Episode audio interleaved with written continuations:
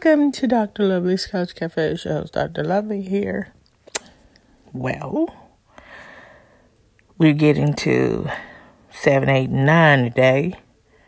Before we get started now, goddamn.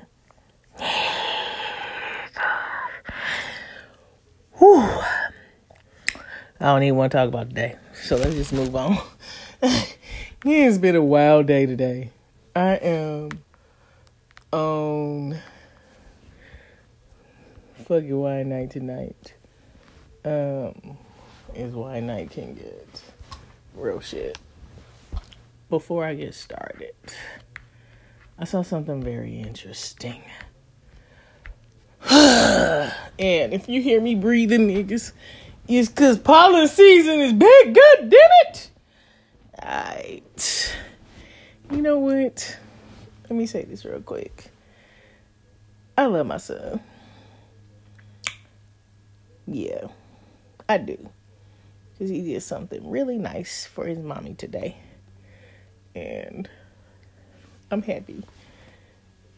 Um, I'm just so happy I got some good kids that are in the space to like really cover me and have my back. So, I think the thing that I want you to know is this having a good um, support system is everything. Your support system, niggas, you keep that locked in. The people that support you the most. You know what I'm saying? You make sure they good. Um, real stuff. And I really believe in having a strong support system because we normally don't. So,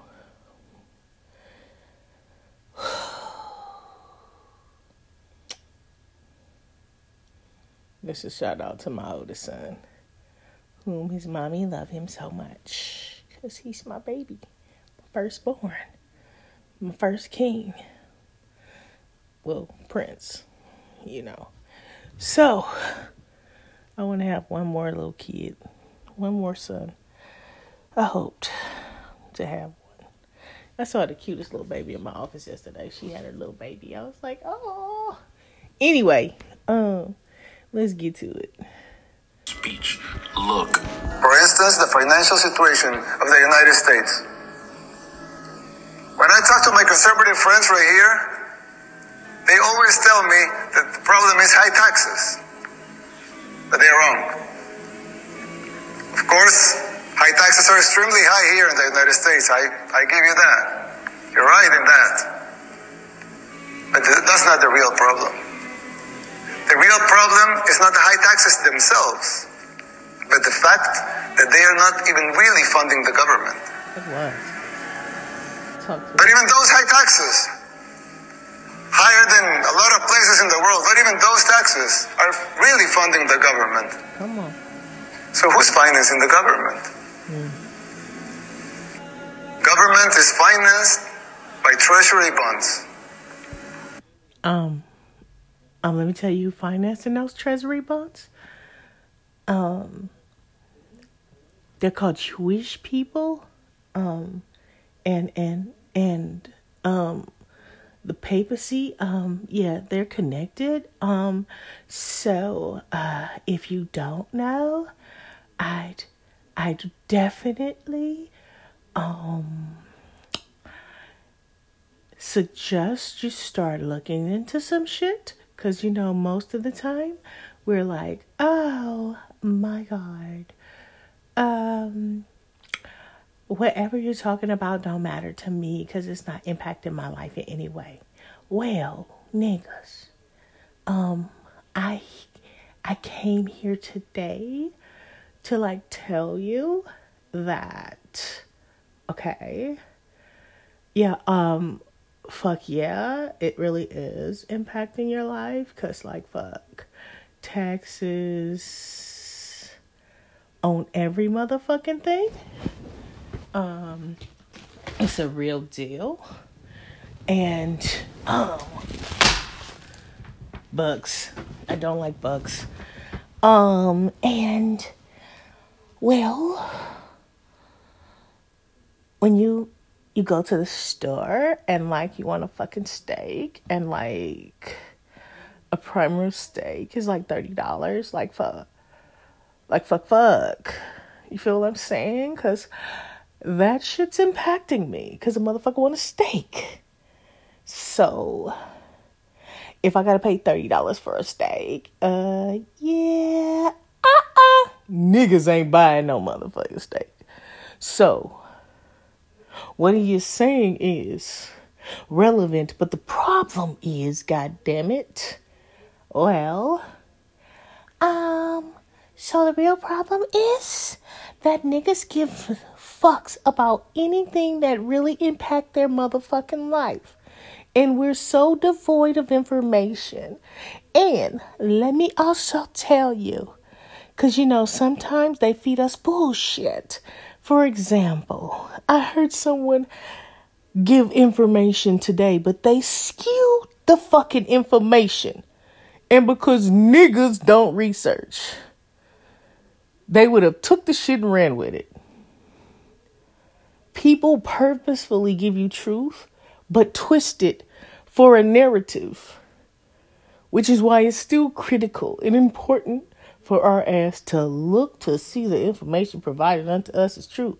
Niggas, whether it's news on the regular fucking TV, TikTok, or wherever the fuck it is, it's crucial, goddamn, for us to look it up.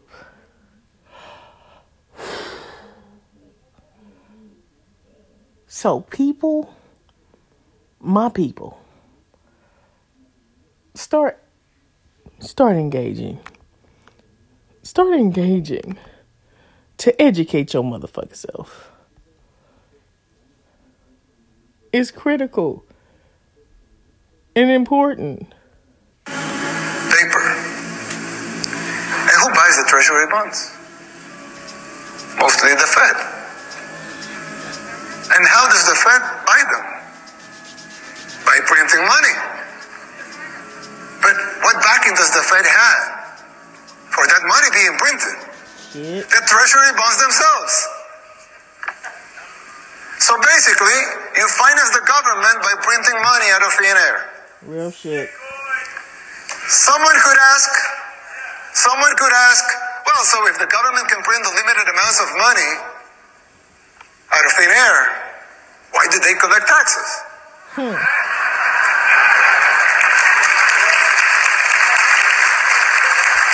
Did you hear what he motherfucking said? If the government can print money out of thin air, meaning there's no gold to back it, no solid um precious stone or anything to back the worth of what it's printing. Why in the fuck are they charging you taxes? What purpose does it fucking serve? Because you just making shit up. Now, it's illegal when you print money out of thin air, but your government can fucking do that shit.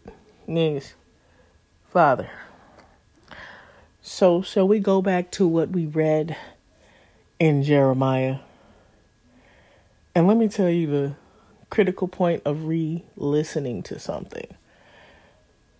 I was listening to my podcast that I posted yesterday, today, and something very interesting jumped out at my ass, which is going to make me go and do a podcast on this.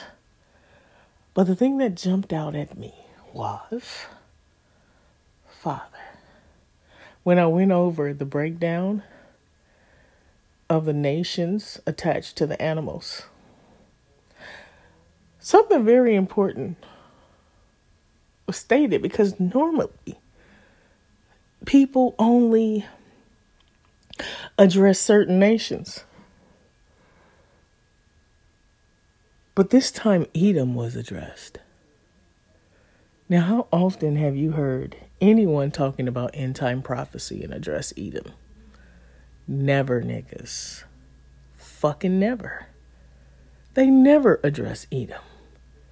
But not only did they address Edom, the discussion literally within that passage told you that they would be doing a deception.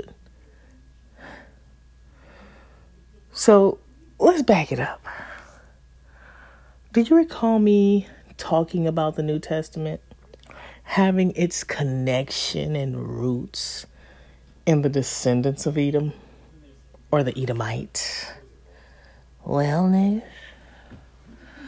that will be my biblical motherfucking proof. Father, I love you.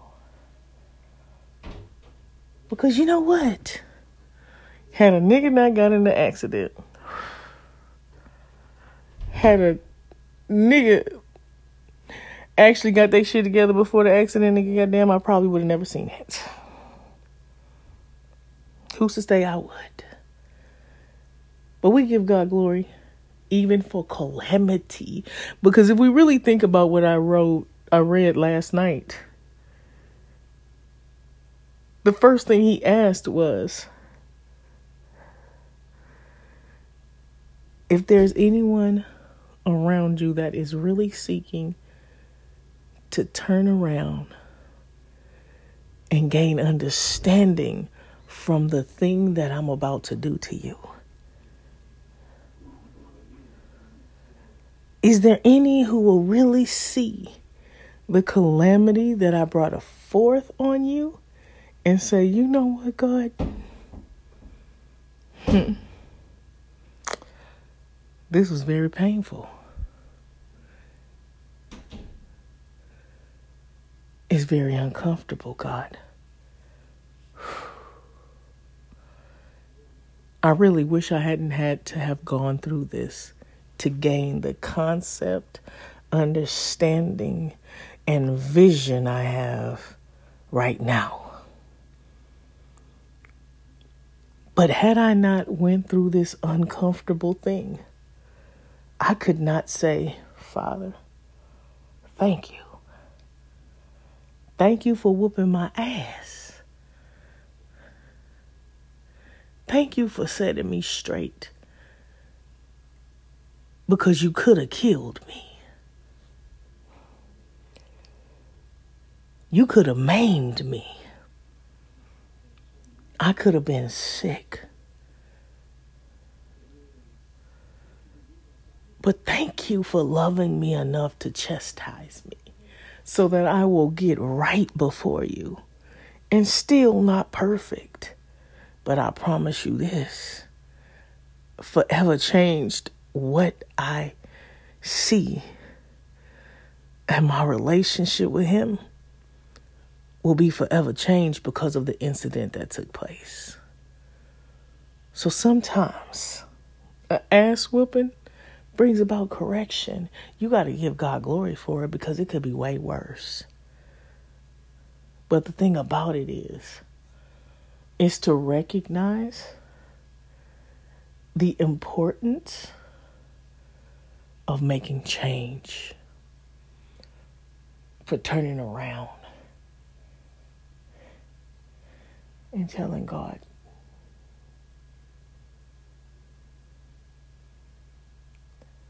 As for me and my house, we will serve you all, all day, every day. And if I have to get beat every day in order to be in the correct space with Him, then so be it. I ain't gonna like it, niggas, goddamn. But so be it. Because he says he chastened those whom he loved in order to bring correction. That we line up effectively in righteousness.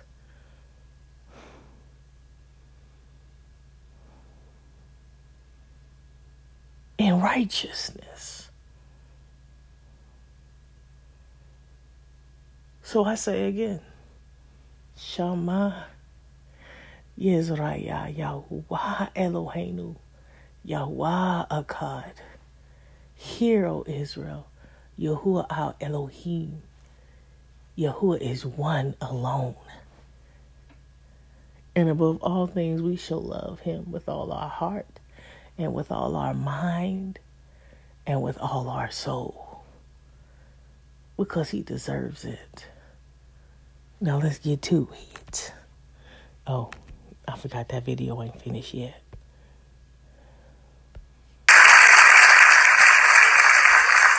I mean, in theory, it would make sense, right? If they can print unlimited amounts of money, why would they need taxes for? The answer is simple, but it's very shocking. The real problem is that you pay high taxes only to uphold the illusion that you are funding the government, which you are not.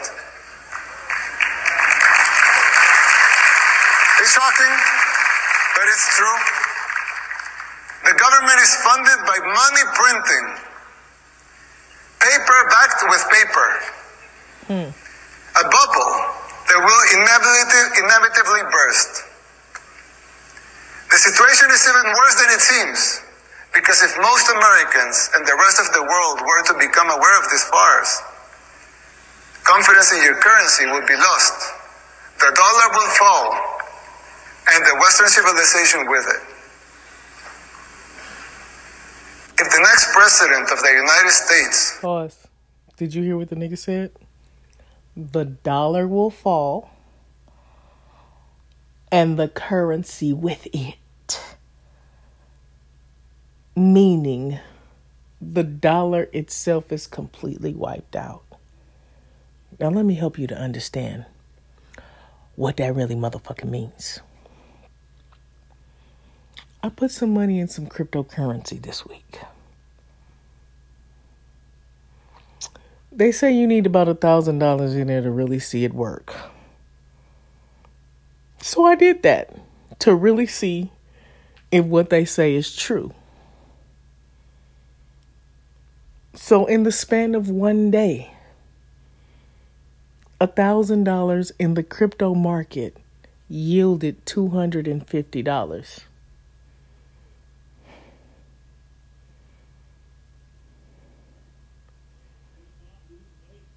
Can I say it one more time? In the span of one day, a thousand dollars yield a profit of two hundred and fifty dollars. I told y'all this year is gonna be the year for cryptocurrency.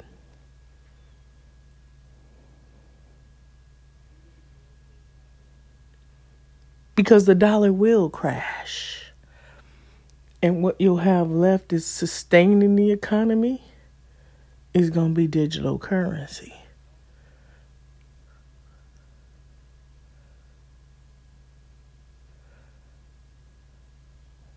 Can I say it one more time? Cause I know last year half of the shit I said to y'all, y'all didn't listen to. So let's let's start a new year. I'm sorry, it's not a new year yet, but you know, the year will be ending, coming into April will be my new year. So, as the closing of this year comes and the beginning of the new year comes in, you're going to begin to see the cryptocurrency increase exponentially exponentially because their agenda is to crash the dollar. And everything backed by that system is gonna go fucking bankrupt because it's based in the old system unless they start changing it over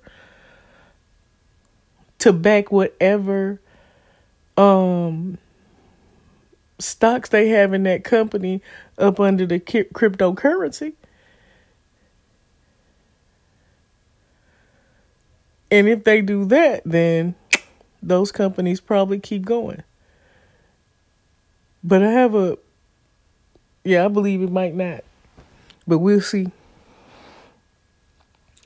So if y'all are into stocks, um, y'all better get with it. And if you not, you might want to look into it.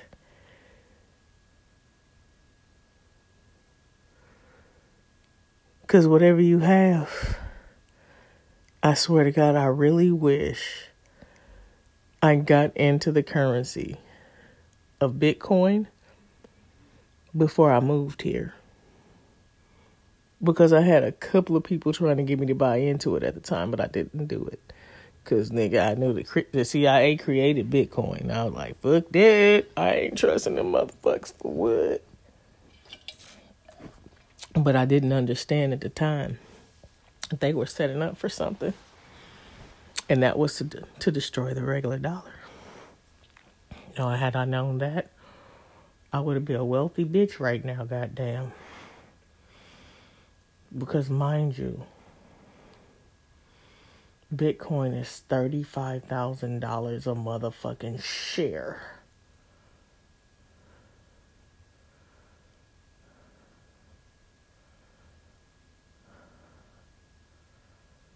And I bought the shares at the time, I would be doing really good right now.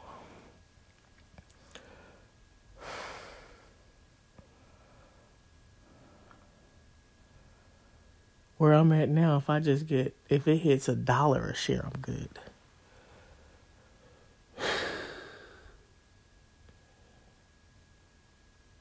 I think y'all might want to start looking into it. I'm serious. But this video is almost up, and then we're going to get to the where I was at. Doesn't make the necessary policies and structural changes. Sooner or later, that bubble will burst. There's still time. You don't have to make the same mistakes we did in the 60s and the 70s. You can still jump before the water boils. You can jump before the world bo- water boils. So that's the president of El Salvador. Now, mind you, in 2017, El Salvador had a very bad turn. They lost um their currency died. It was so bad, goddamn, that tissue was thousands of dollars. Y'all think a steak is thirty dollars now, niggas? Shit.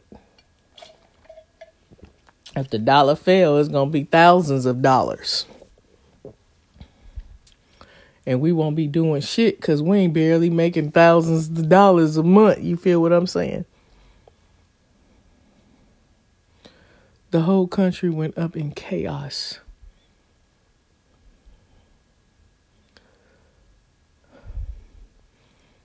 They were running away from the borders, trying to get out of the country because it was so bad. You already know history repeat itself. But I keep telling y'all niggas.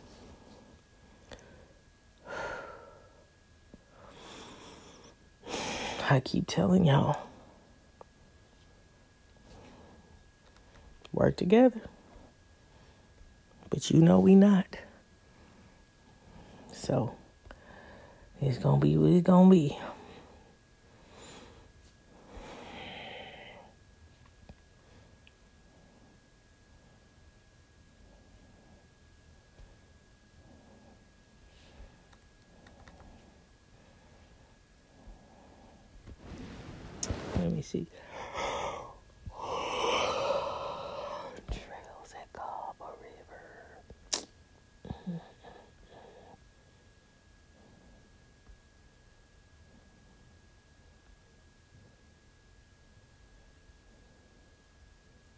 Okay, here I go. What's this? Okay, that's six. So now we're going to seven. The word that came to Yirmiyahu from Yahweh, saying, Stand in the gate of the house of Yahweh, and proclaim there this word, and say, Hearken to the word of Yahweh, all Judah, who come into these gates to prostrate yourself before Yahweh. Prostrate. It's when you lay down, face down in reverence or respect. So said Jehovah Sabaoth. the Yah of Israel. Improve your ways and your deeds. I will allow you to dwell in this place. Do not reply on false words. Do not reply on false words. Don't reply to me with lies. Don't tell me what you gonna do knowing your ass ain't gonna do it.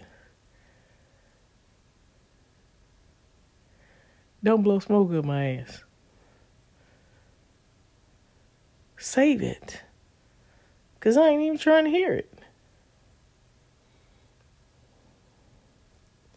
Saying the temple of Yahweh, the temple of Yahweh, the temple of Yahweh are they. Three times a year you appear before me.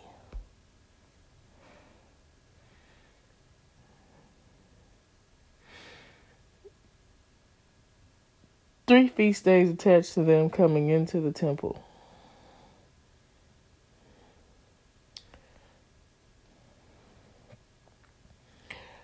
To bring up their sacrifices.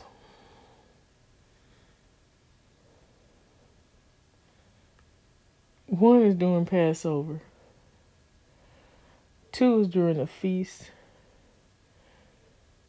of Trumpets, when we atone for our sins as a nation. And the last time is during the Feast of Tabernacles, when we come in for census and to be accounted for.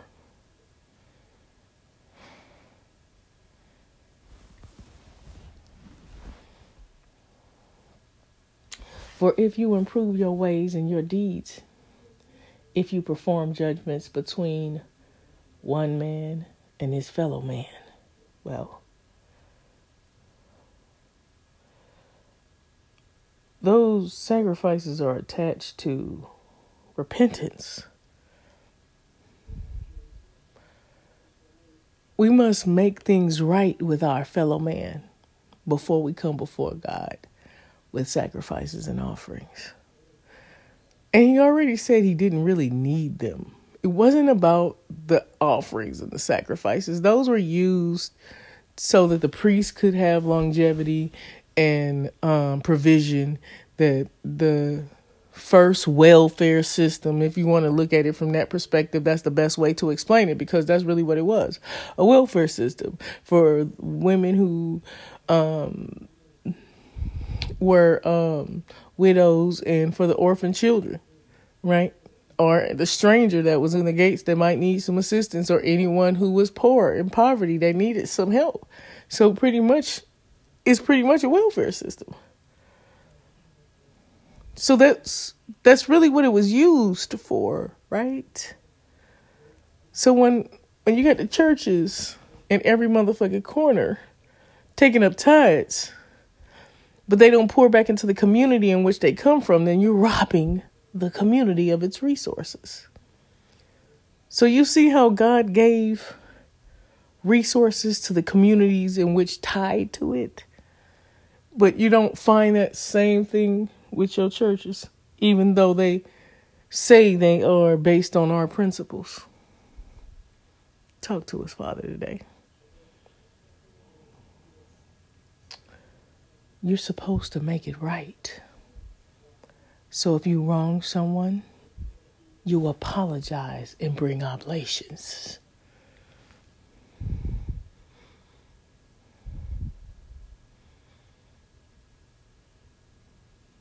The gift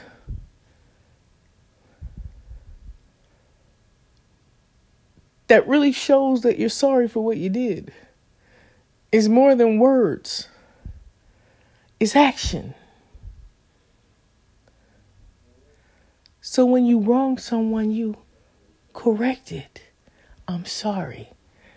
And to show you that I'm seriously sorry, I brought this for you. Words and a gift adds to the deed that has been done. So it's important for us to repent to our fellow man when we wrong them. This is why you always hear me talking about the fact that I like to apologize for my wrongdoing and make correction. Because it is due it is my due diligence to let the person that I've wronged know that I have wronged them. Acknowledgement means that I want you to know and be aware of how I feel about you. It's to show you how important you are to me. And because you're important to me, I want to make corrections. I want to rectify what I've done to you. So when I rectify what I've done, it tells you how I value my relationship with you. Sincerity in my wrongdoing and sincerity with me wanting to make things better with you so that our relationship gets back on the right track. So when we come with our oblations to God, we've cleared up our hearts by saying, I made it right with my brother and my sister, my mama, whoever. I ask for forgiveness and I apologize for my wrongdoing. So, Father God, here I am now. I'm letting you know I did what you commanded for me to do, and that was to make things right with my with my brother or my sister. And because I made it right with my brother and my sister, I'm coming before you as a promise to let you know, right? That I upheld the principle that you set before me to show you that I am of good character. I, I, I'm walking in your precepts to to ensure that I keep my I hold myself accountable because pretty much that's what it is. It's you holding your own self accountable for the actions of what you do to other people. You setting a standard for yourself. And because I've set a standard, I'm I'm I'm telling you, Father, forgive me because I made some bad choices and I just I just want you to know that I corrected with my fellow man first before I came to you to have this conversation about what I done. So pretty much what I'm doing is sealing the deal by saying, Father, I corrected it, so please don't punish me for what I've done. Ooh, talk to me. Ain't that ain't that it? So you think God will still punish you for you making the corrections of the actions you've done? I, I think you'll be pardoned for what you've done by because you made corrections in in the actions you've done and then you come before God and say, Please pardon me for what I've done. Because, see, that's really what that is, right? Because you're asking for forgiveness. You're asking Him to pardon you for the negativity that you've caused or the harm that you caused someone else. Moving on. Come on, talk to us tonight, Father. I will allow you to dwell in this place and in the land I gave you, your forefathers, from the days of your from days of your to eternity. Behold, you rely on false words of no avail. False words, empty words that make you feel good. They tickle your ear, but they have no power or strength or benefit for you in any way because empty words have no weight. It floats away. Will you steal, murder, commit adultery, swear falsely, offer up to Baal? Oh shit, thanks. The Lord.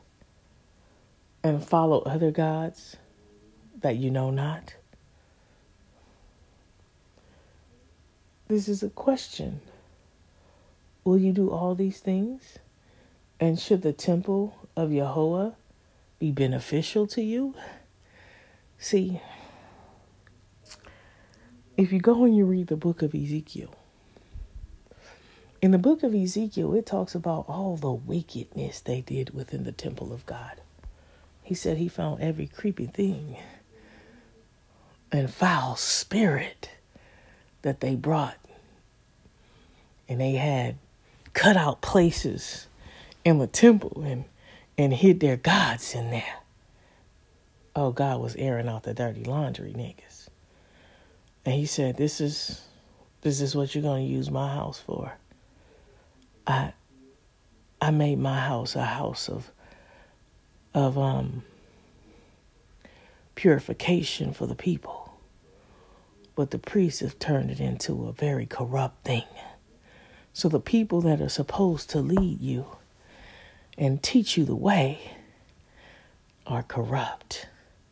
So, what benefit does the temple have unto them if they're utilizing it for the thing that I did not construct it for or have you to construct it for? It's like coming into your home and you have a wife.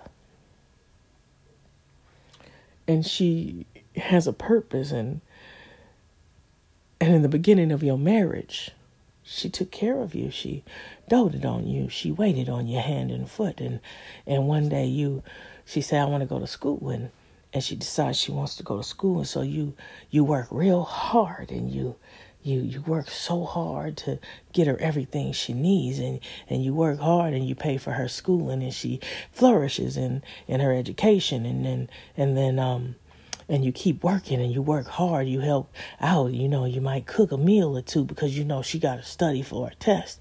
And you're working real hard to help her out and be um, a support system unto her as as she's going to school to get some education because you know it's the benefit of the family if you support her through what it is that she wants to do. And then one day she graduates from school and she gets a job and now she makes more than you and she starts looking down on you because of um, the money she's making. So she's feeling really proud because now she makes more money than you and she feels like she's the breadwinner now.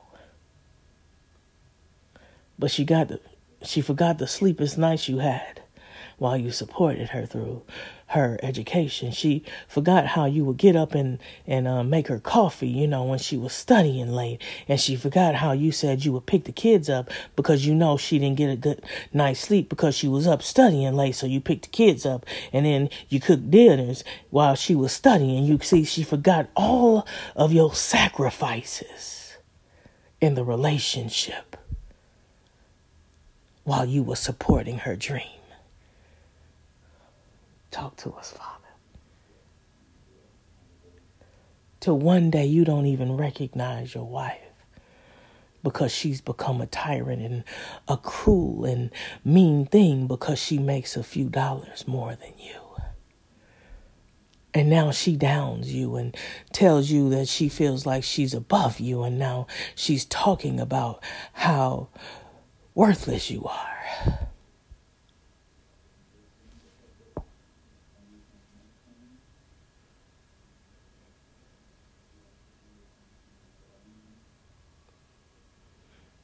How quickly people forget of the good things that other people do for them, how they're willing to go to bat for you, how they'll stop everything to do something for you, how quickly they forget.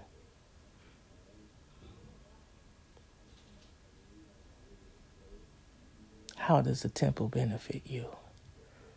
Well, how did the education benefit him? The education she received became a tool of destruction for her marriage. The education she received became a tool of destruction for the lives of her children because they watched her disrespecting down their father. So they believe in their hearts and their minds in the deeds of their mother, who openly rebuked her husband. And as she broke him all the way down, as they watched, huh? Till he became the shell of a man that he used to be. Talk to us, Father.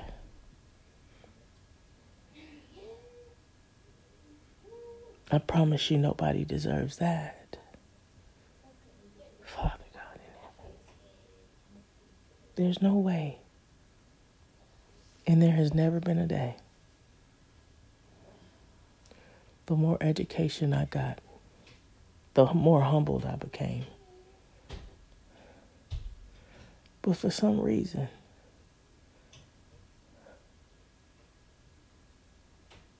the more wiser I became, the more I realized how our relationship was a lie.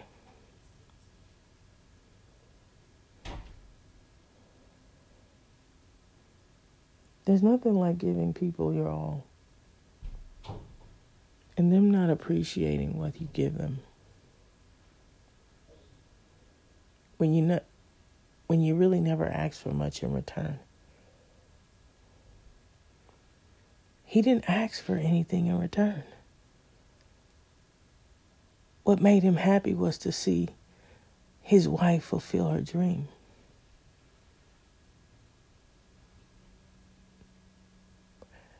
He didn't request that she would have to lower her standards, nor be less than who she was. He just wanted to support her a lot of times, a lot of men are, are that way. But do you know what women call them today? Low value men. They're not low value, they're high value. They just have low value women with low value ideologies and principles.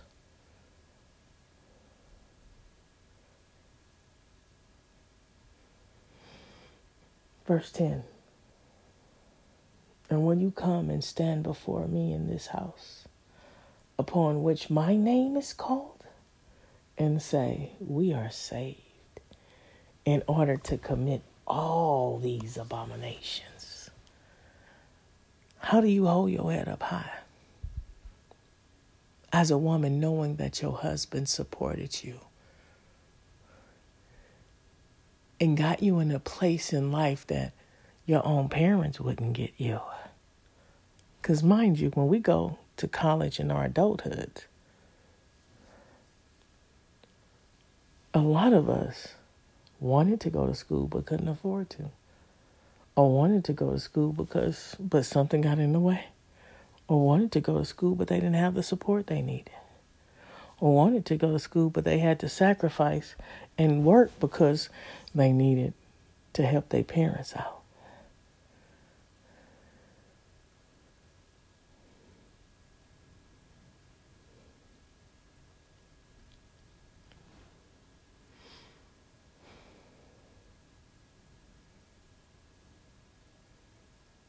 Has this house upon which my name is called become a cave of profligate men in your eyes?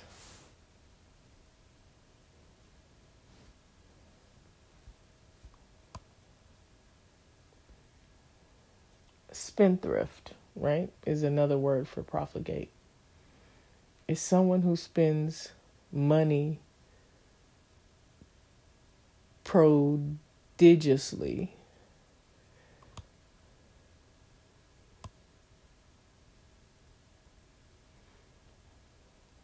who spends extravagant and recklessly wasteful with money, often to a point where the spending climbs well beyond their means.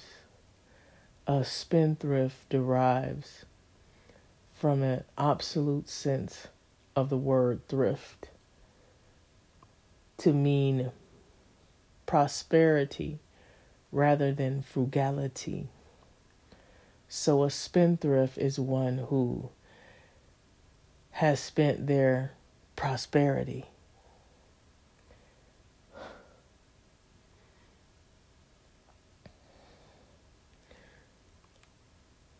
Similar to what we call hood rich.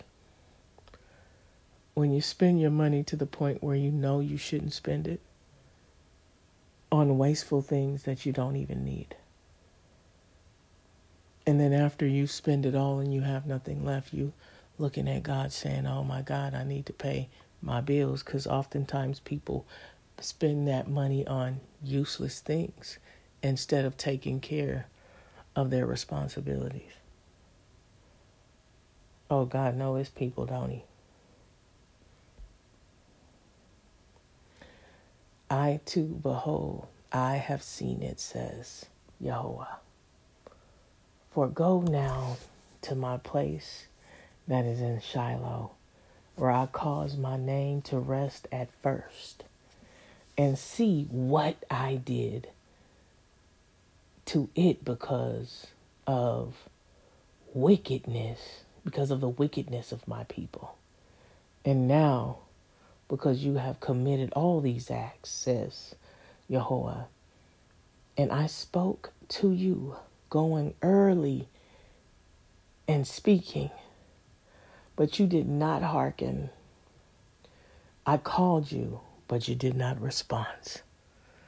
And if we take it back to that husband whose wife didn't appreciate his kind gesture and his sacrifices to get her to a place where she's now making better money.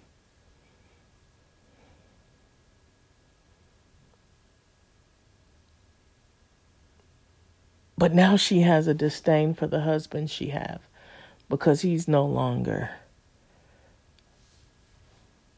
um I guess the best way to say it is he doesn't measure up to the image she now has.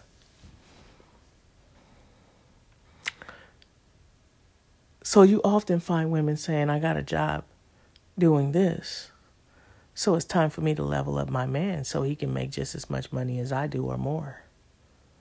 Because this man is no longer valuable to me because he doesn't fit my perception of what a high value man is. But really, what it is is that that person always had a skewed sense anyway. And the real person had always been there. But oftentimes we neglect to really see the true heart of the person. If you ever hear me say, you know people by their actions towards you, and you know if they appreciate you by what you ask of them, they're willing to meet you halfway. So if people show you who they are by their actions towards you, when you ask for certain things and they make excuses as to why they can't give them to you? What did those men say? What did they say? They said you're no no relevance to them. That the relationship isn't as valuable to them as it is to you. So if you find yourself bending and compromising for someone, and that person can't compromise and meet you halfway for what you're asking of them, is not the writing on the wall? Is it difficult for you to see what you measure in their life because we compromise for whatever thing we want to compromise for. We make exceptions for all the things we choose to make exceptions for. So, the best way I can explain it is when I constantly ask my boyfriend to spend time with me, but he found ways to spend time and engage in going in outings with other people in his family. My statement to him was, Well, you find time to spend time with everyone else. But when I ask, I always get an excuse. So, how would that look to me? Well, you have time to spend with other people. But when I ask you, I can't get that.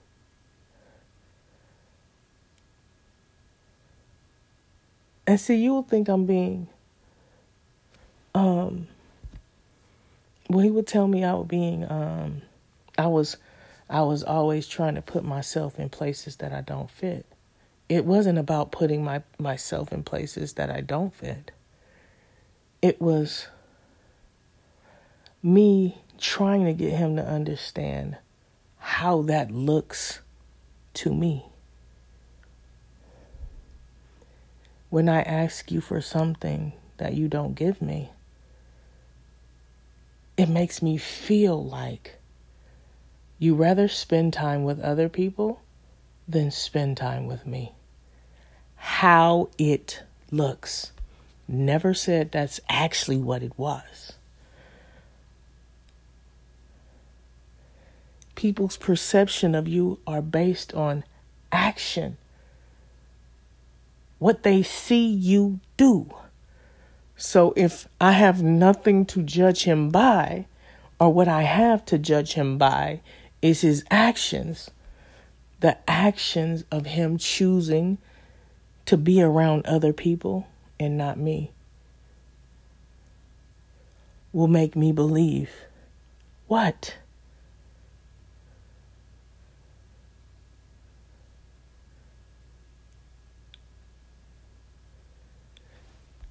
I'm a simple person. But common sense is common sense. It's what it looks like to me when I'm asking something that I'm not receiving. But you get to see them doing the very thing that you're asking of them with other people. How else am I supposed to feel?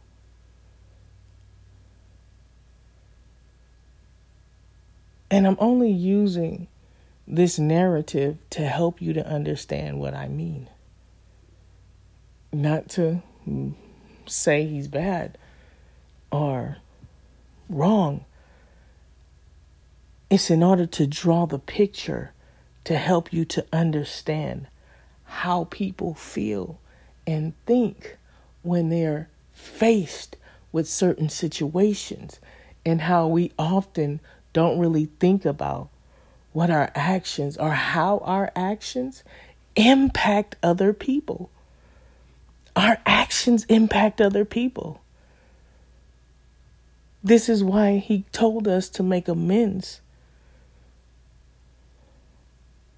Whatever we do to cause offense, we have to make it right.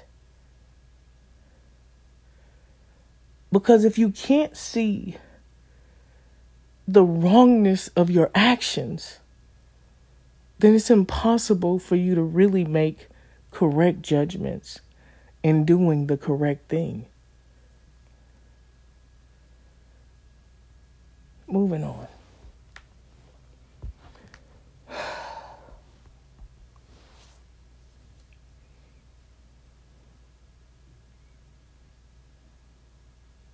And I think the thing for us as a people. Um,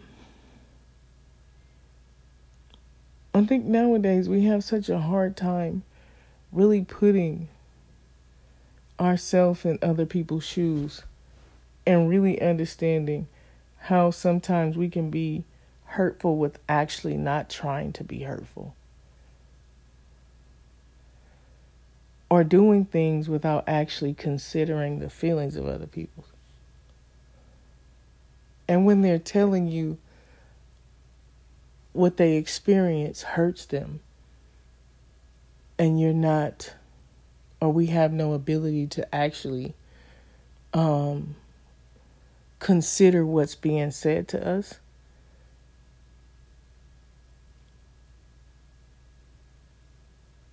it makes someone feels as if um how they feel don't matter. We have to consider the feelings of other people. Even if we're not trying to hurt them. You know, me and my mom had, I've had some rocky relationship, and um, the last thing she did to me really hurt me. But you know, when we started talking again, I know me not talking to her hurt her. And instead of me looking for her to apologize to me, seriously, this time I wasn't even looking for it. I just did what the rabbi said. In order to make amends, you just apologize, even if you weren't wrong, even if you felt like you weren't wrong. Because it's about mending and repairing relationships. And if the relationship is important, then you do the things that it takes to make that relationship sustainable. And if you have to apologize, even though you did nothing wrong, then I'd rather have apologized to her and tell her I was sorry for the pain that I caused her. Because truthfully, me not talking to her did cause her pain. I didn't say I stopped talking to you because you hurt me, because it would have just taken us back into a place that wasn't fruitful. So it was just easier for me to tell her, I'm sorry for hurting you. Please forgive me. And I love you. And now I just have no expectations. And it's been pretty good with us. Yeah, I'm not gonna wood niggas because normally I say some shit and some bullshit start happening again, goddamn. But you know what I'm saying. If it's worthy of it,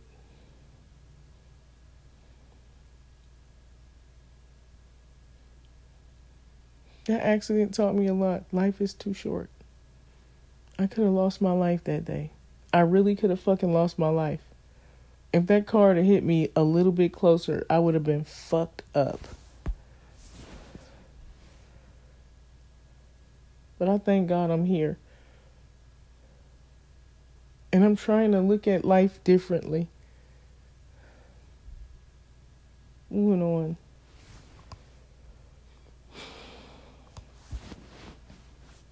And now, because you have committed all these acts, says Jehovah, and I spoke to you, going early and speaking, but you did not hearken.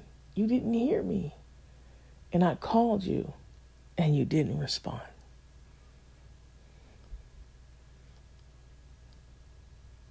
So now the husband is pleading with his wife.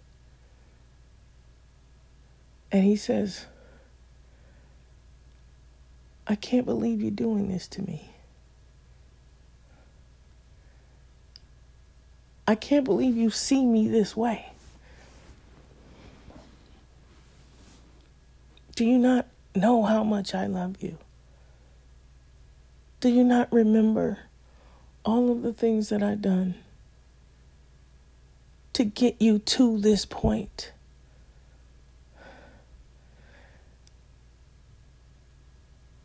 I damn near killed myself working overtime so that we could pay for you going to school, so that you wouldn't have to have any debt.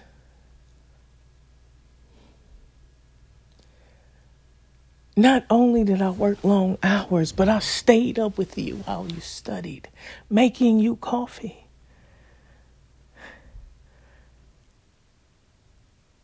Quizzing you on your assignments, proofreading your papers.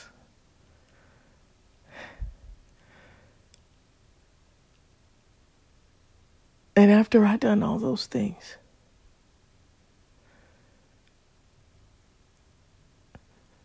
damn near killing myself,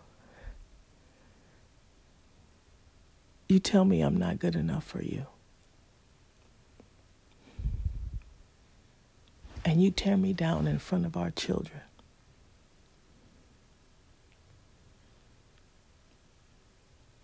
But the thing that hurt me the most is you calling me low value. When the love I gave you was the purest and highest of value than any mineral found on this earth.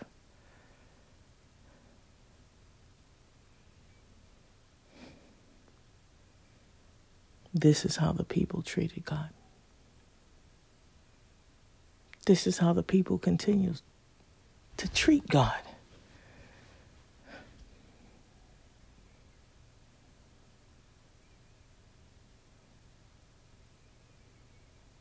Hmm. And I will cast you away from my presence, as I cast all your brothers, all the seed of Ephraim. And you pray not on behalf of this people, neither lift up cry nor prayer and entreat me not for I will not hear you. He told the prophet not to pray for the people. Don't plead on their behalf. Don't come looking for me to save them because I'm not listening.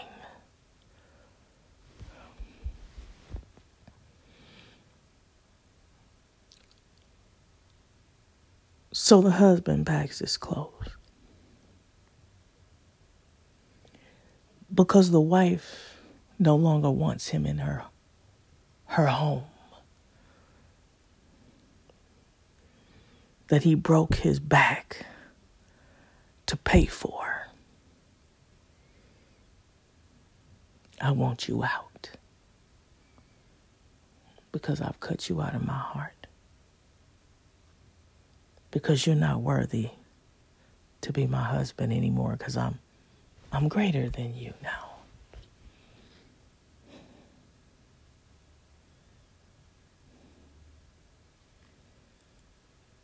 So he packs his stuff.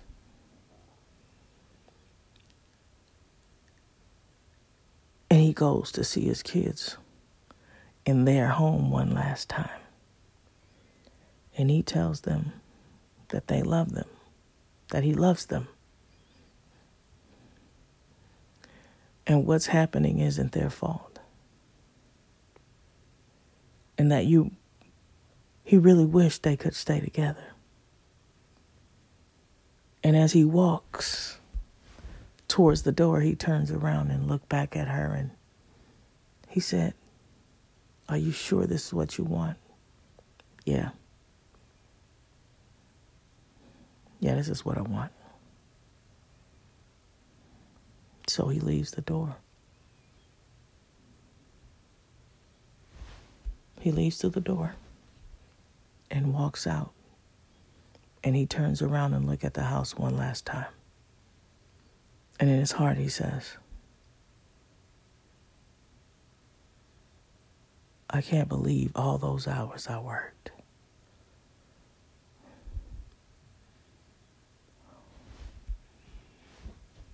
how I almost killed myself working, blood pressure up, back breaking work, went without in order to lose all this, and I lost my family.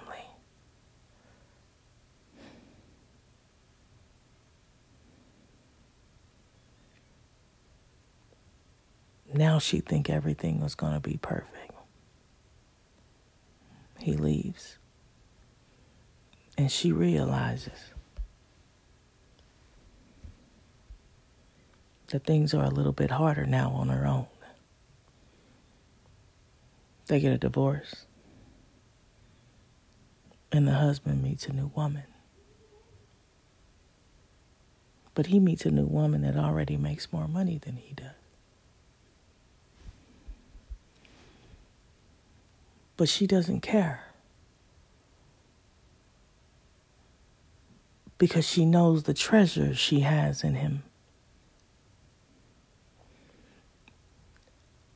And all of the hard work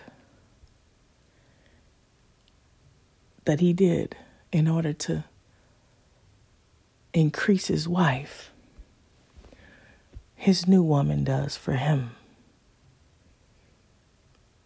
So he decides to go back to school in order to better himself. And she does the same thing that he did for his first wife.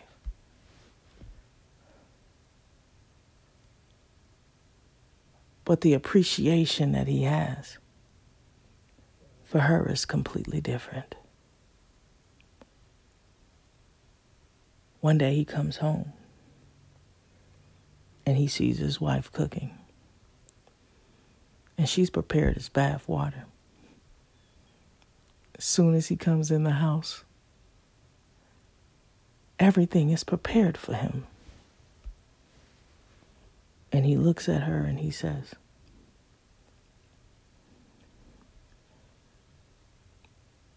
I thank God for you.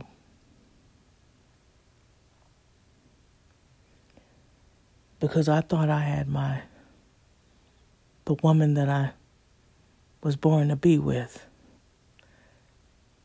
and my first wife. But I never realized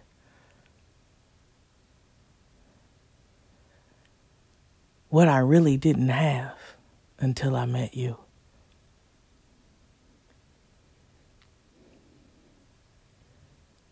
And she looks into his eyes. And she says, Thank you, baby.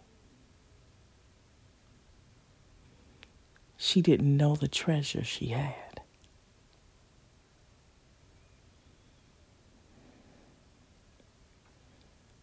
But the first day I looked in your eyes, I knew what I had. And I thank God for you. And not only did I thank God for you,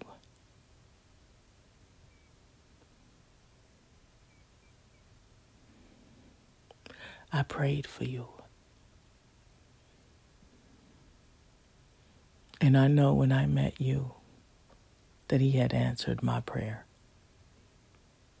And my promise to the Heavenly Father was that I would do everything I could to make sure that you were happy. And He told me that you would do everything you could to make sure that I was happy. And every day I've been with you, you've shown me through your love and appreciation and your actions how much you really love me.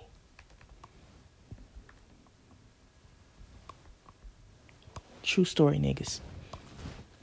True story.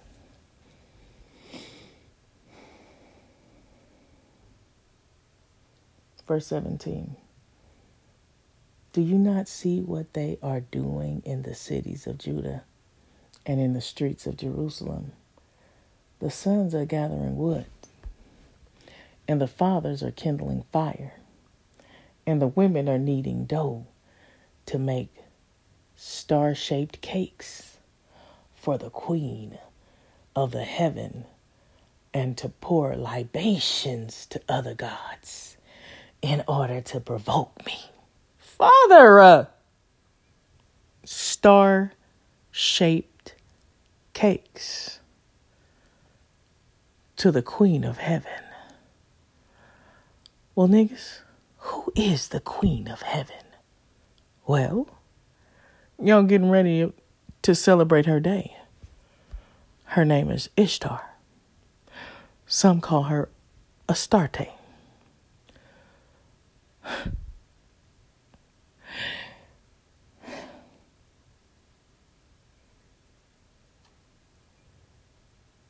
If you go and look up the star of Ishtar, it's your five pointed pentagram. Those same motherfucking cookies y'all bake. Those star cookies for Christmas. The one y'all put on top of the goddamn Christmas tree. Star shaped cakes.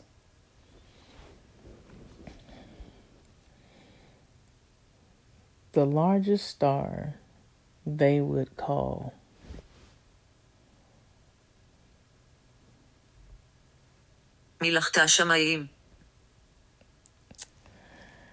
The expression of a queen. And so did Jeremiah render it to the female star of heaven. That's why they made stars. It was the worship of the celestial beings.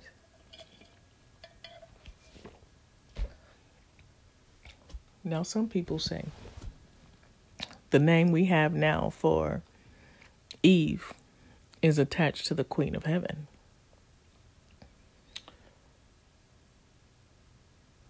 Because that's not her real name. But when you go look up the history of Eve, it'll tie her right to the Queen of Heaven.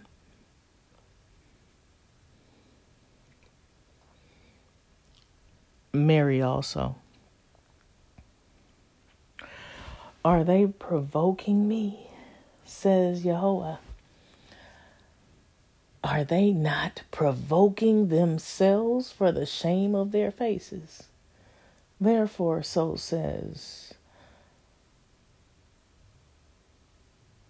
Yahuwah Eloheinu. Behold, my wrath and my fury reaches this place upon man and upon beast and upon the trees of the field and upon the produce of the soil, and it shall burn and not be quenched.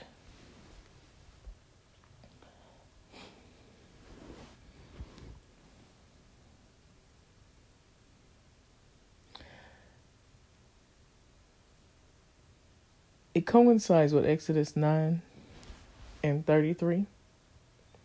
Let's look that up.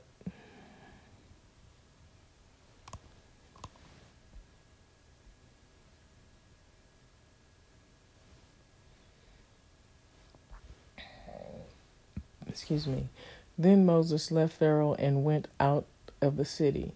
He spread out his hands towards Jehovah. The thunder and hail stopped, and the rain no longer poured down on the land. When Pharaoh saw that the rain and the hail and the thunder had stopped, he sinned again. He and his officials hardened their hearts so Pharaoh's heart was hard, and he would not let the Israelites go, just as Yahweh had said through Moses. Now, peep this. Remember, I told you when um what we really need to when we really gonna start seeing is the turn up of the workforce how come in Florida they um have petitioned for teenagers to work 40 hours in a work week. Now, because of child labor laws, kids were not allowed to work over a certain amount of hours per week, per month. But because they don't have enough people working, they're going to increase the amount of hours that they can work. Oh, shit is changing, niggas. This is going on in Florida. I told you the sign of what we're going to start seeing is the increase of the workforce. So not only are y'all ass working, but now they finna make it eligible for your children to work. Oh, come on now. I know y'all don't believe half of the shit I say. But it's time to start to take some of the things I say into consideration. So says Yahweh Sabaoth, the God of Israel Add your burnt offerings upon your sacrifices and eat flesh. Your burnt offerings, right? That you offer up completely it. It would be better for you to add them to your peace offerings and sacrifices than as peace offering and eat the flesh, for they are not acceptable before Yahweh. Why then should you lose them? For neither do I speak with you, with your forefathers, nor did I command them on the day I brought them out of the land of Egypt concerning a burnt offering or a sacrifice. I ain't tell you to do that. Now you out here doing shit I ain't asked you to do. But here you go. Adding to what I told your ass not to. Come on, niggas. For neither did I speak with your forefathers, nor did I command them. Come on, that's what he said. But this thing did I command them, saying, Obey me so that I am your God and you are my people, and you walk in all the ways that I command you, so that it may be well with you. Let's read that one more time. Because I know the Christians didn't hear that. But I need you to hear it now, Christians, nigga, goddamn. But this thing did I command them. This is what I commanded them to do. Obey me so I am your God, and you are my people, meaning niggas. There's shit you can do to get yourself out this situation. So either you're gonna do the fuck I said or not. Do the fuck I said you gonna be alright, goddamn. If you don't, nigga, it's finna be some real shit. That's how it sounded to me. I'm just saying, I don't know. I just put my extras on there. I'm sorry, guy. You already know niggas how I am. and you walk in all the ways, all the ways that I command you, that you walk in all the ways, all the things that he command, he said you supposed to do it. So that it might be what? Well with you. But they did not obey, nor did they I incline their ear. I mean, they got close enough to hear. They didn't come in and say, um, what, what was that you said? Oh, that's what you said? Oh, okay. No, they didn't get close to find out. But walked according to their own counsel and in the view of their own heart. And they went backwards and not forward. Father, help us. Whew. Since the day that your fathers came forth out of the land of Egypt unto this day, I sent you all my servants, the prophets sending them day after day with every fresh morning, early in the morning. Yet they hearkened not to me, nor did they incline their ear, but stiffened their necks. They did worse than their fathers. And when you will speak all of these things to them, and they will not hearken to you, and you call to them, and they will not answer you. You know, niggas. You been hearing me saying this all the time. Then say to them, This is a this is the nation that did not hear the voice of Yahuwah their Elohim and has not received correction out of their mouth. Faithfulness has disappeared, yea, rooted out. These are not faithful people. You already know niggas ain't faithful to shit. Cause I'ma do my crema. I'ma eat my pork. I'ma eat my shrimp. I'ma eat my crab. Cause that's what I'm gonna do. And ain't nothing you can do to change my mind because I'm gonna do what I want to do when I want to do it, however I want to do it, because ain't nothing you can do about it. Just saying. Then say to them, This is the nation that did not hear the voice of Yahuwah, their Elohim, and has not received corrections out of their mouth. Faithfulness has disappeared, yea, rooted out. So here, I'm sorry. So tear off your diadem and cast it off. What is a diadem? It's a crown. Tear off your crown and throw it down. And let lamentation sound out over the hill locks. For Yahuwah has rejected and abandoned the generation of his wrath. Father God in heaven tear off your diadem, tear off your hair.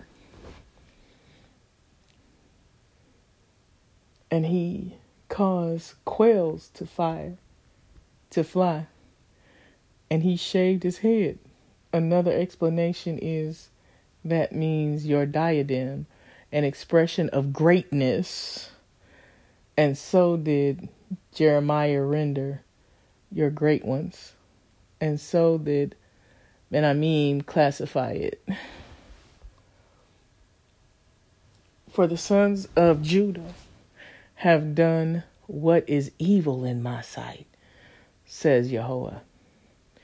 They place their abominations in the house upon which my name is called to pollute it. Remember when I told you that God said, don't profane his name? And remember when I told you what profaning his name means? Anything that you do to show dishonor unto him. So the high places. Did I read that? No, I didn't. Okay. 31. And they have built the high places of Topheth, which are in the valley of Ben Hamin to bury their sons and their daughters with fire, which I did not ordain, neither did it enter into my mind. So the fire and the kids is during Christmas, nigga. Yeah. Mm-hmm. Mm-hmm. They would put their kids in the damn furnace and they be beating drums and then beating the drums so they wouldn't hear their kids scream. So he already showing you here,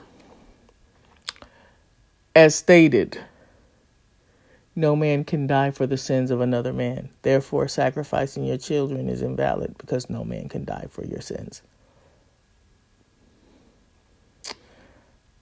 That is Molech,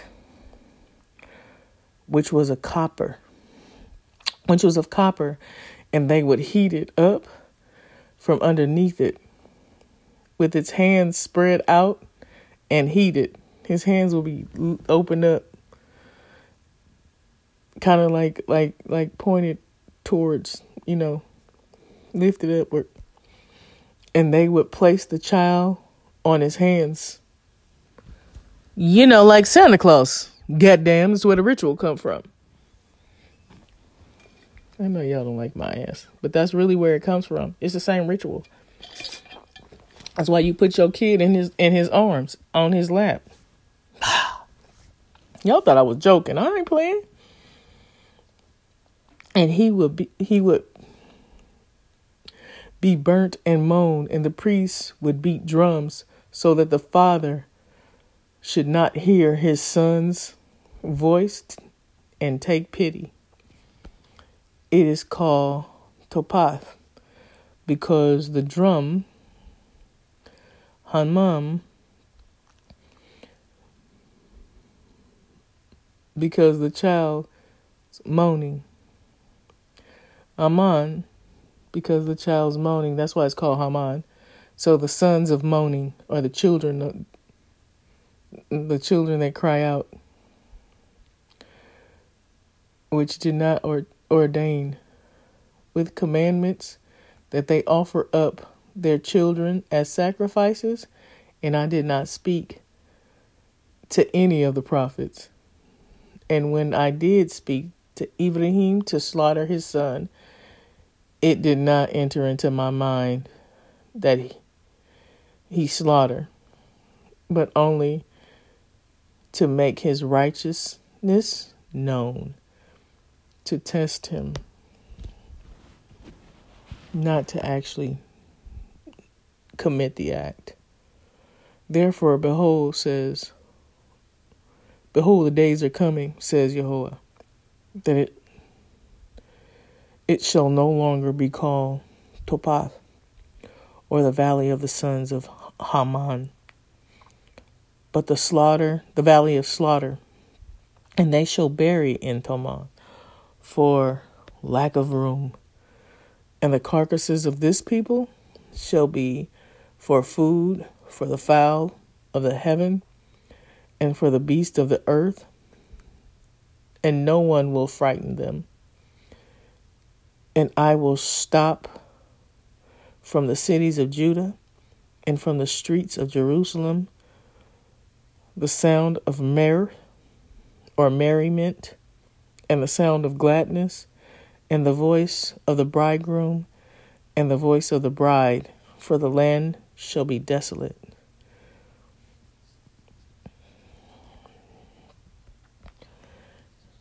Chapter 8 this one is shorter than the other one. At that time, says Yahweh, if they will take out the bones of the kings of Judah and the bones of the princes and the bones of the priests and the bones of the prophets and the bones of the inhabitants of Jerusalem from their graves and spread them before the sun, before the moon, and before the entire host of the heavens which they loved and which they worshipped and which they followed, and which they sought, and to which they prostrated themselves. They shall neither be gathered nor be buried. They shall be for dung on the surface of the earth. And if you're really paid attention to the things that God does, it's literal, but it matches the sins of the people. So whatever they do, the punishment is based on the actions that they have committed or the sins that they have committed. So you'll see this reflection of the exact same thing that they did, and it mirrors their actions exactly. So when it says the punishment justifies the means, it truly does. Because exactly what you do in error, the punishment matches exactly what you've done. The death shall be fee- um, preferable to life for all the residue that remain of this evil family, which remain in all the places, whether I have cast them out, says Jehovah Sabaoth. And you shall say to them, So says Jehovah, Shall they fall and not rise? If he repents, will he return? It is good for them to cast themselves unto the fall from which they which there is no rising. If they wish to repent of their wickedness, will the Holy One, blessed be he, not return his decree. Another explanation is if they repent, the repentance will not be permanent, for they will quickly return to their wickedness. And in this manner, it's rendered, if to repent, it is revealed before me that they will not repent. So basically, what he's saying is, we never do anything correct for a long period of time. It's just like watching COVID, right? The shit that happened during COVID. Everybody was like nice and good to each other because they was afraid. But shortly after COVID was over, people returned right back to the same things they were doing before. The righteousness in them ceased, and they went right back to doing all kind of manner of wickedness. And that's pretty much the case. We don't consider our actions because rebellion is in us so greatly that we gravitate towards negativity. Why has this people, Jerusalem, slid back a perpetual backsliding? Perpetual is something you do over and over again. You never stop doing it, no matter what. They have held on to deceit. They refuse to repent. I hearkened and heard. They do not speak properly. No man regrets his wickedness, saying, Ah, what have I done? Each one turns in his course as frightening horse, as a frightening horse to battle.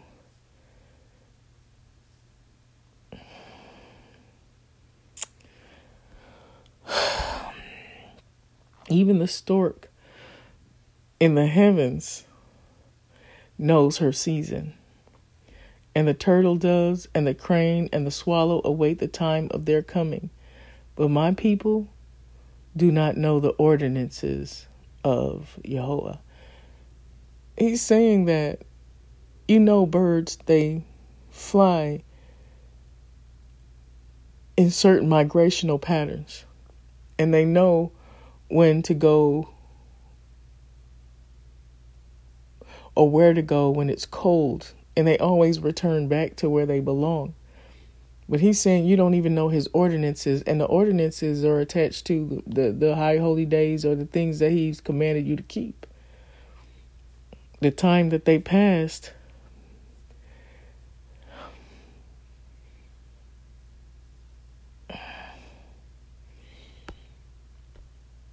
And, and and they know exactly they just know exactly how long to to come back. They don't stay going away forever. They return back to where they begin. But he's saying that his people don't even know to turn back to the beginning of things. We stay right in our sin. It's like knowing you're children of Israel and still following ways and someone telling you that you shouldn't be doing the things, but you don't care. You continue on doing the same things it doesn't enter into your mind that they lie to you in one way and they could be lying to you in another way. And the best way to understand is to seek wisdom.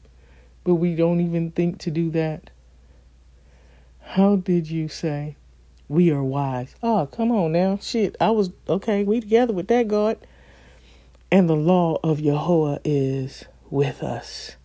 Well, the law of God ain't with us. Because all our ass is saying the law don't matter. It's done away with us. Verily, behold, it is vain. It is in vain. He would, he made a false scribe's pen. He's saying, him providing it to us was in vain. Truly, it is because we don't consider it. He didn't say that you weren't supposed to do it. If you listen to the words that's spoken, it's literally telling you that the people rejected it and they made decisions to tweak them for themselves. And you wonder how we ended up here? How you wonder how Christianity is a thing and people actually keep that shit? Is because the tweakings that they kept making, people kept those tweakings. Not the thing that he actually gave them. The things that they thought they wanted to keep and that was beneficial to them. That was more prevalent than keeping what he actually gave us. And you wonder why we got here. If you really think about what he's saying and how the hell we got Christianity, it makes a whole bunch of damn sense. They kept tweaking it for their own benefit.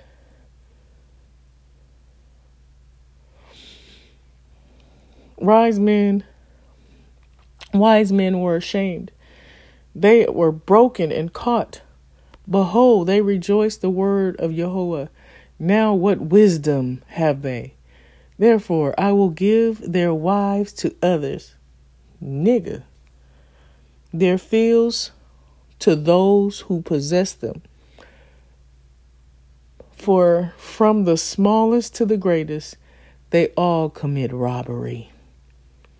From prophet to priest, they all deal falsely and they healed the and they healed the breach of my people easily, saying, Peace, peace, but there is no peace. They shall be put to shame, since they have committed abominations. Neither are they ashamed, nor do they know to feel disgrace. Father, God do we not know to feel disgrace? They will therefore fall among the slain. At the time I have visited upon them, they will stumble, says Jehovah. I will utterly consume them, says Jehovah. There shall be no grapes on the vine, no figs on the fig tree.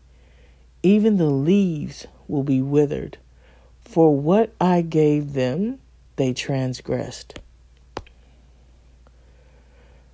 Why do we still why do we sit still?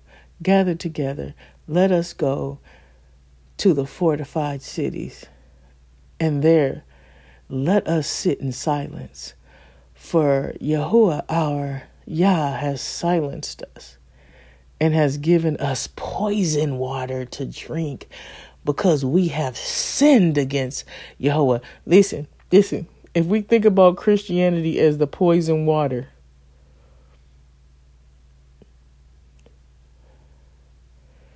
a representation of what you think you have because he re- he refers to the Torah as life or the water of life. So if Torah is the water of life, he going to give you poisoned water, something similar to but different than what he's already gave you. Oh man.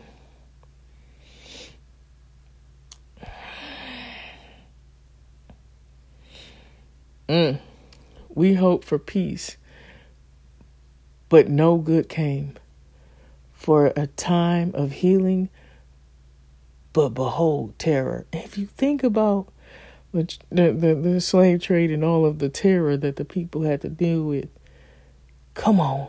You can't help but to see that. From Dan is heard the snorting of their horses and the sound of the neighing of their stallions. The whole land quakes. They come and devour the land and its produce the city and those that dwell therein.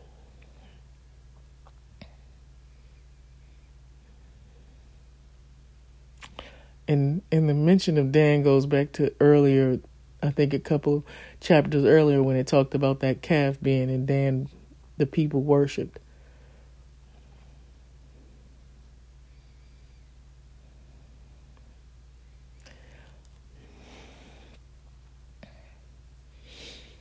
And the and the and the horse is speaking because it's the it's the um it's the the piercings of their mighty ones. An impression of Numbers chapter 3, verse 2, which is the sounds of the scourge and the sound of the noises of the wheels and the galloping horses and the bounding chariots. He's talking about the city being robbed.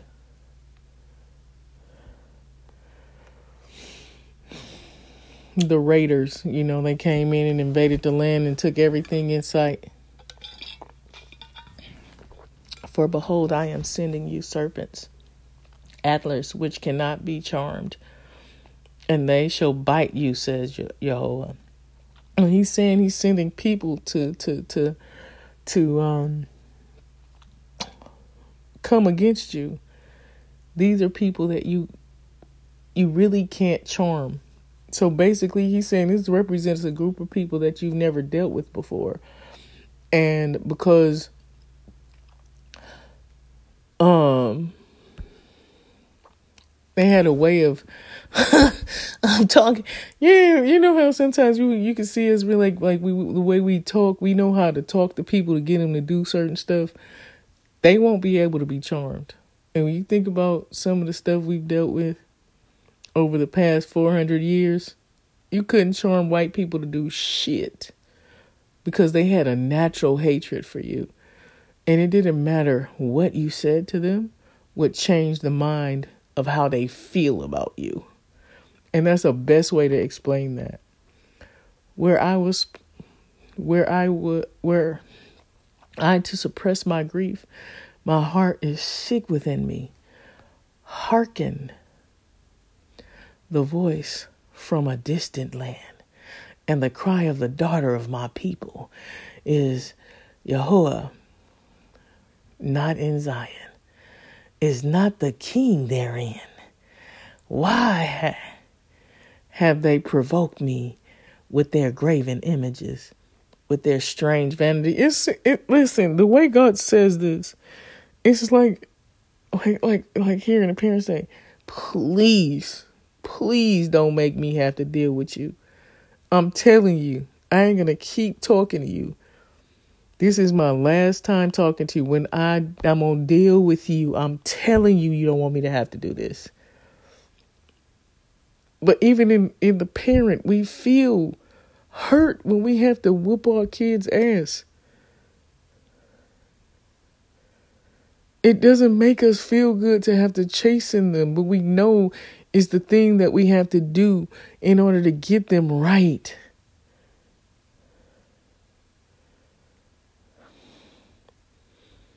is when you have that one child that that that is just so fucking rebellious and there's nothing you can do to get through to them they make up all kinds of excuses for their negativity and the things they do, and they keep getting themselves in all kinds of trouble. And you keep trying to pull them out, and the more you pull them out, the more they keep doing. And you're not realizing you pulling them out of the trouble is not helping them, it's only hindering them. Because if you stop pulling them out of trouble, then they're going to have to learn how to fight on their own. The harvest is past, the summer is ended, and we are not saved. For the wound of the daughter of my people, I am wounded with grief. I mourn, and dismay has taken hold of me. Is there no balm in Gilead? Is there no physician there? Why then has the health of the daughter of my people not been restored. Oh, that my head were full of waters and my eyes a fountain of tears, that I might weep today and night for the slain of the daughter of my people.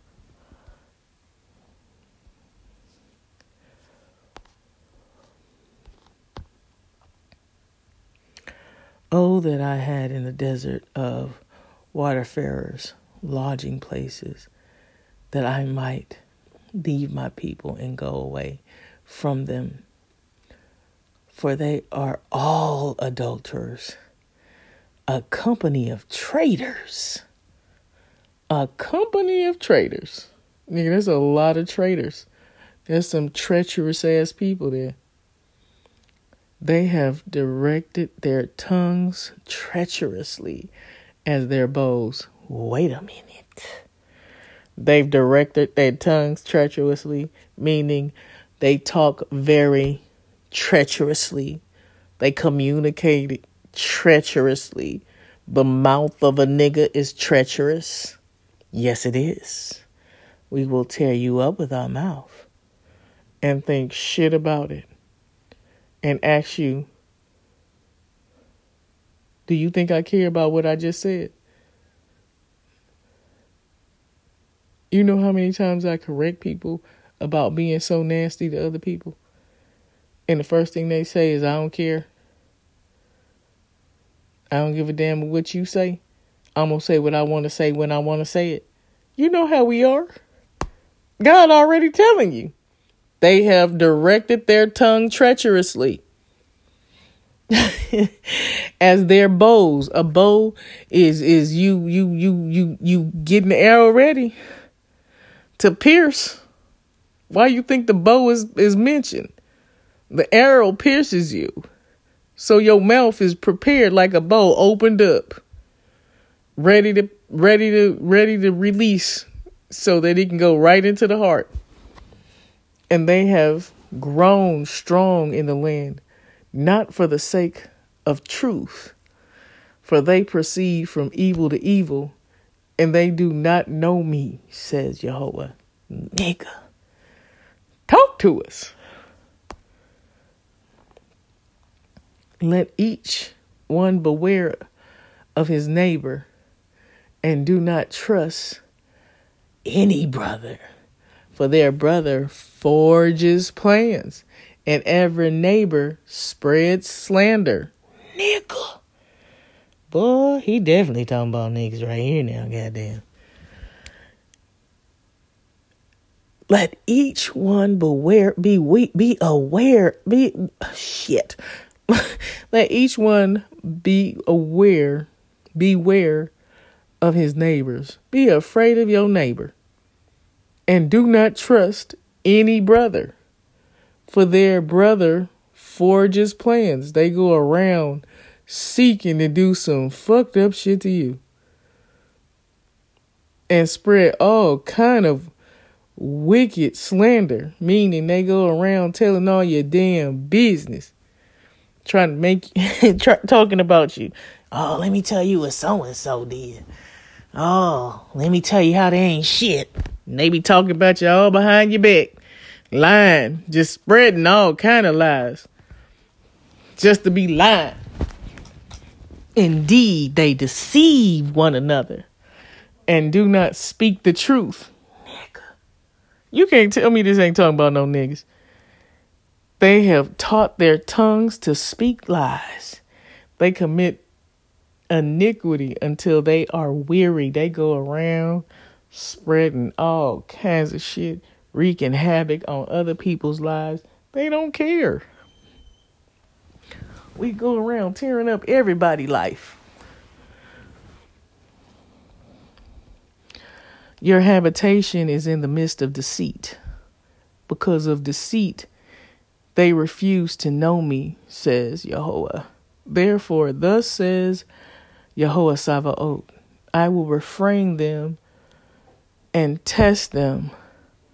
For what else can I do because of the wickedness of the daughter of my people? Father, help us. Their tongue is a deadly arrow. Your mouth is a deadly arrow. You go tearing up people with your mouth. It speaks deceit.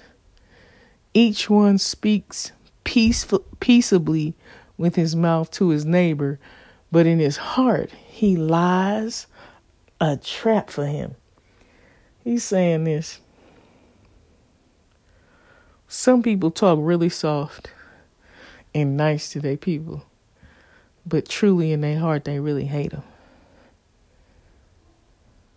we go around tearing up everybody with our mouth.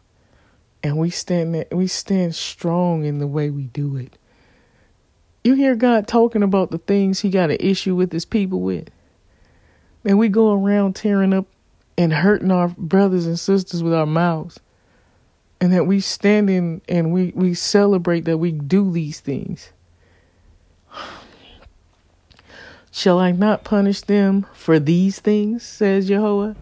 Shall I not avenge myself on the nation such as this? Father, Father, Father, please forgive us. Forgive us for being treacherous, mouthy ass people, seeking to devour our brothers with our mouths to tear them down and, and being negative and hurtful. Correct us that we walk upright before you. I will take up a weeping and a wailing for the mountains, and a lamentation for the dwelling of the wilderness, because they are withered and without anyone passing through, and the lowing of the cattle is not heard. Both the fowl of the heavens and the beast have fled and are gone. For the mountains, for the destruction of the mountains, and the dwellings in the wilderness, the dwellings of the shepherds in the wilderness, is an expression of a place they, they go to go to um stay while they're out you know, watching the cattle. Because, you know, sometimes people take their, their cattle out far and they don't have time to get back to home. So they make a tent in certain places so that the, um, you know, the animals get what they need, the, um, the food, um, um, grazing. You you hear cowboys used to do, talk about talk about that all the time when they go um, driving the herd to your house and the dwelling of sanctity. Our house is supposed to be our place of sanctity. This is why you always hear me talking about or telling women that it's important for the man's house to be peace.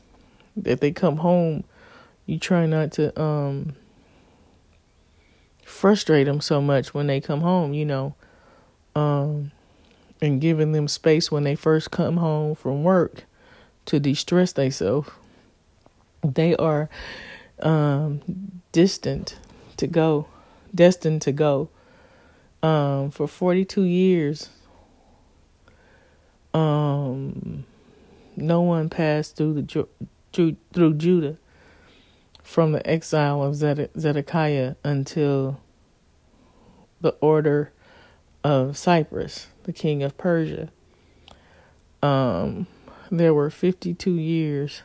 An allusion to the matter is that the numerical value for and the beast amounts to 52 and the compilation is exact um some numerical value of the beast itself. And I think this might be where they actually got the thing they wrote in in the revelations about the beast and the number of a man. Mm-hmm. And I will make Jerusalem heaps of ruin, a lair of jackals, and I will make the city of Judah a desolation without habitants, a lair of jackals. Hmm. oh, yeah. Jackals are treacherous hunters. Who is the man so wise that he can understand this? Is basic sense. And who is he to whom the mouth of Jehovah has spoken, that he may declare it. Why is the land ruined and withered like a wilderness? without anyone passing through it. And Yahweh said, It is because they have forsaken my law, Father, which I sent before them, and have not hearkened to my voice, nor walked by it. But they have followed the view of their own hearts, and after Baalim, which their fathers taught them to worship. Let's take it back to Deuteronomy 28 again. When he's giving you a list of all of the curses that they were going to deal with because they didn't do what he asked them to do. All you see is curses and lamentations and woes because of not following what he gave them. Therefore, thus says Jehovah Sabaoth, the Yah of Israel, Behold, I will feed them, this people, with wormwood. Wormwood is a very bitter thing. And will give them poisonous water to drink. Here he says a second time now about this poisonous water. And how do we know, nigga, he talk about Christianity? because of what he says above when he says he they don't keep his law. And since they don't keep his law, I'm to give you a poisonous what? Water to drink. And the law is viewed as water or living water, then what he's going to give you is going to be a representation of that, but it's not going to be beneficial or for your good. So why it can't be nothing more than Christianity or Islam, to to say that to, to say the least.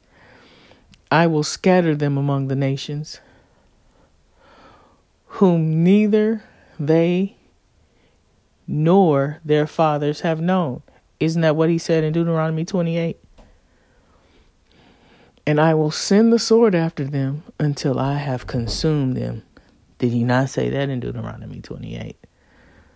Thus said Yahweh Sabaoth, consider and call for the hired woman, mourners, that they come and send for the skillful women and let them come. So let them make haste and rise a welling for us, over us, so that our eyes may shed tears and our eyelids gashed with water. And they had professional wellers. They still have them, professional wellers. They come and cry during fun- funeral services.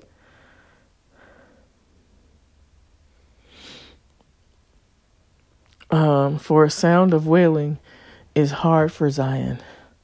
Oh, how we are ruined we are very much ashamed because we have left the land, because they have cast down our dwellings. Father, the people are sad because they no longer live in their land.